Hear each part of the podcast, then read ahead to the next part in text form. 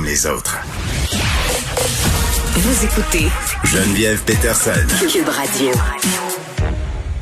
Le regroupement des cégeps de Montréal a présenté aujourd'hui les mesures qui seront mises en place dans les cégeps de la métropole pour la rentrée. Puis c'est vrai, on a beaucoup parlé de la rentrée au primaire, au secondaire, mais tout un pan de l'éducation qu'on oublie. Il y a des gens qui vont au cégep, il y a des gens qui vont à l'université, et je sais que pour les étudiants du cégep, euh, c'était inquiétant. On savait pas ce qui allait arriver. Bon, on va explorer tout ça avec Nathalie Vallée, directrice générale du collège UNSIC, présidente du regroupement des cégeps de Montréal. Madame Vallée, bonjour. Bonjour, Madame Peterson. Écoutez, j'imagine que ça doit faire un petit moment déjà que vous travaillez sur votre plan pour la rentrée. Oui, effectivement, on a commencé à travailler euh, sur ce plan-là dès euh, mon Dieu le mois d'avril, mai. On a on a déjà on avait déjà commencé à envisager euh, de quelle façon allait se tenir la rentrée. Ben oui, parce qu'il y a quand même eu beaucoup de critiques sur la planification des rentrées dans les différents strates de l'éducation. Beaucoup de personnes ont critiqué Jean-François Roberge, le ministre de l'Éducation. Je plaide coupable. Moi aussi, je suis allée de ma petite critique. on se demandait si on aurait dû avoir le plan plus tôt. Vous, est-ce que ça a eu des répercussions sur cette préparation-là, justement, le fait d'avoir dû attendre jusqu'au début août pour avoir ce plan-là modifié? Ben en fait, euh, le plan que le ministre Roberge nous avait proposé en juin euh, est, essentiellement le même là qui a été euh, remis de l'avant pour, le mois d'août. Alors même si on n'avait pas encore de plan à proprement parler, on avait déjà commencé à, à, mm. envisager les différents scénarios. Alors quand le plan est arrivé, eh bien bon, si on a dû avoir, si on a dû ajuster quelques éléments, on l'a fait à ce moment-là. Mais il fallait se dire tout le monde qu'on ne pouvait pas attendre euh, au mois d'août pour planifier la rentrée. Bien entendu, euh, en temps normal, les rentrées se planifient euh, la session qui précède. Alors, en temps en temps de pandémie, il fallait assurément, en tout cas, utiliser tout le temps qu'on avait pour pour bien se préparer. Bon, et maintenant, comment ça va se passer? Pouvez-vous me résumer les grandes lignes de ce plan-là? Ben, en fait, je peux vous euh, je peux vous les résumer pour les, les 12 cégeps de Montréal là, qui se mhm. sont concertés euh, autour de cette communication aujourd'hui. Euh, euh, ça va se passer à géométrie variable, bien sûr. On entend ça beaucoup parce que les réalités des établissements sont toutes différentes. Mais assurément, ce que tout le monde a fait, c'est de de planifier une rentrée en respectant les directives de la santé publique, parce que personne ne veut se retrouver comme au mois de mars dernier là à retourner à la maison euh, en confinement. Alors, euh, les directives de la santé publique, maintenant, on les connaît bien. Donc, euh, on a mis en place les mesures sanitaires nécessaires dans nos établissements. Puis on avait demandé également euh, aux enseignants, au personnel des collèges euh, de, de, travailler, de collaborer avec euh, avec nous pour identifier quels étaient les cours qui devaient se donner absolument en présence. Hein. Vous devez vous douter que les laboratoires, par exemple, ou les apprentissages pratiques doivent se tenir dans les hmm. collèges. Alors toute cette planification là a été bien bien menée en collaboration avec les enseignants qui ont identifié leurs besoins et suite à ces besoins là eh bien, euh, on a mis en place euh, toutes les mesures nécessaires pour pouvoir euh, accommoder cet enseignement en présence dans les collèges, puis également mettre en place tous les bons outils pour assurer des cours qui vont se donner à distance de la meilleure façon possible. Oui, parce que ça se peut qu'il y ait certains établissements qui soient appelés à fermer en cas d'éclosion. Ça, c'est une chose. on a beaucoup parlé des mesures sanitaires, mais je veux qu'on s'attarde sur la question du rattrapage. Il y a des sessions qui ont été interrompues. Euh, le décrochage au cégep, est-ce que c'est un enjeu? Parce que il me semble que pour bien des étudiants, peut-être ça peut être tentant de pas recommencer euh, leur formation puisqu'ils sont allés peut-être sur le marché du travail.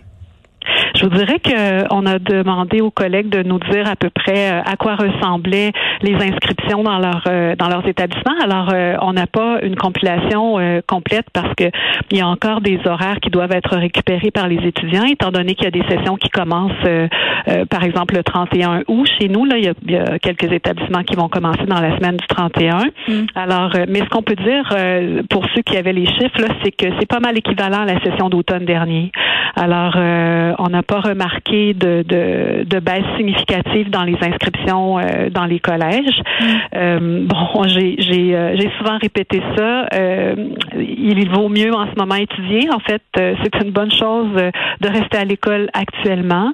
bon, les étudiants qui décident parfois d'interrompre leurs études le font parce qu'ils veulent partir en voyage ou euh, mais là maintenant, on s'entend que pour le voyage en ce moment, euh, c'est peut-être pas ça la grosse affaire. C'est plutôt difficile. Et puis pour les emplois aussi, euh, il y a moins de, c'est plus difficile également. Alors bon, nous ce qu'on souhaite évidemment, c'est c'est d'avoir le plus grand nombre d'étudiants possible dans nos collèges à la rentrée. Moi, j'ai une question, Madame Vallée, sur les cours en ligne versus les cours qui sont donnés physiquement beaucoup d'étudiants qui sont sortis pour dire, écoutez, là, moi, j'ai un malaise de payer ma scolarité euh, alors qu'on va me demander de suivre des cours à distance. Autrement dit, ils sont pas certains que ça a la même valeur monétaire que de suivre sa formation en personne. Ouais, ben, je vais répondre à ça que on fait pas de compromis sur la qualité de la formation, peu importe la manière dont elle se dispense. Alors, euh, les cours, euh, pour nous, les cours en ligne sont tout aussi valables euh, et, tout aussi de qualité que les cours qui vont se donner en présence. Bien sûr, la relation pédagogique ou le lien qui peut s'établir avec avec l'étudiant et l'enseignant, c'est plus difficile euh, de le faire à distance, mais euh, les euh, différents départements d'enseignement et les profs vont mettre en place des activités, que ce soit en virtuel mm. ou que ce soit parfois en présence, pour aller à la rencontre des étudiants. Alors, ils vont tout faire pour créer ce lien-là. Certains départements même ont communiqué avec tous les nouveaux admis cet été pour les rassurer, pour leur dire qu'ils étaient attendus, que que, ça allait bien se passer pour leur donner une idée euh, de comment les choses allaient se passer. On va rencontrer aussi euh, les parents la semaine prochaine. On a organisé des rencontres de parents auxquelles vont également oui, les, oui, les parents se mettent de la vie de leurs enfants au cégep? C'est ça qu'on dit. Là. Oui, oui, en temps normal, ben euh, on organise toujours une rencontre d'information destinée aux parents euh, à la rentrée. Et là, ben, cette, cette rencontre va avoir lieu encore cette année. Puis on a euh, invité également les nouveaux amis à cette rencontre-là.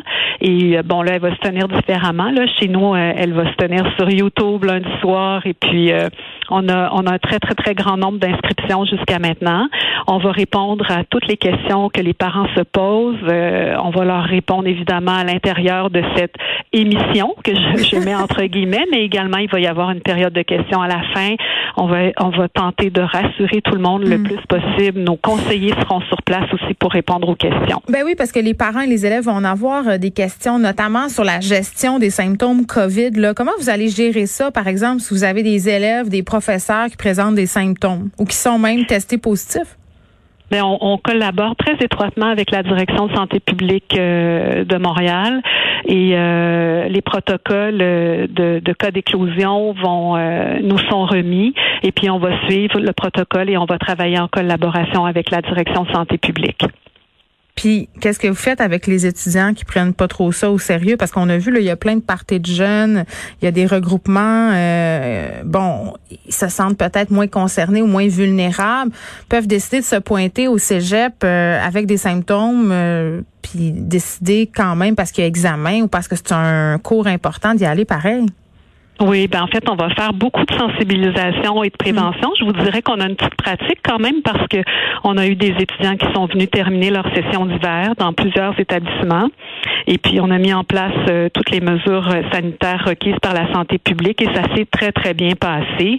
Alors, euh, et pour les étudiants qui, qui sont malades, ben, on va agir avec eux exactement comme on agit en temps normal. Alors, un étudiant qui a soudainement une grande, une grosse grippe ou, ou qui tombe malade, ben, il y a, il y a toutes sortes de moyens et d'outils qui lui sont offerts pour qu'il puisse euh, à distance se rattraper. Il peut communiquer avec euh, avec ses collègues, mais également avec ses enseignants. Alors c'est ce qu'on va faire aussi avec euh, les étudiants qui malheureusement pourraient attraper ce fameux virus.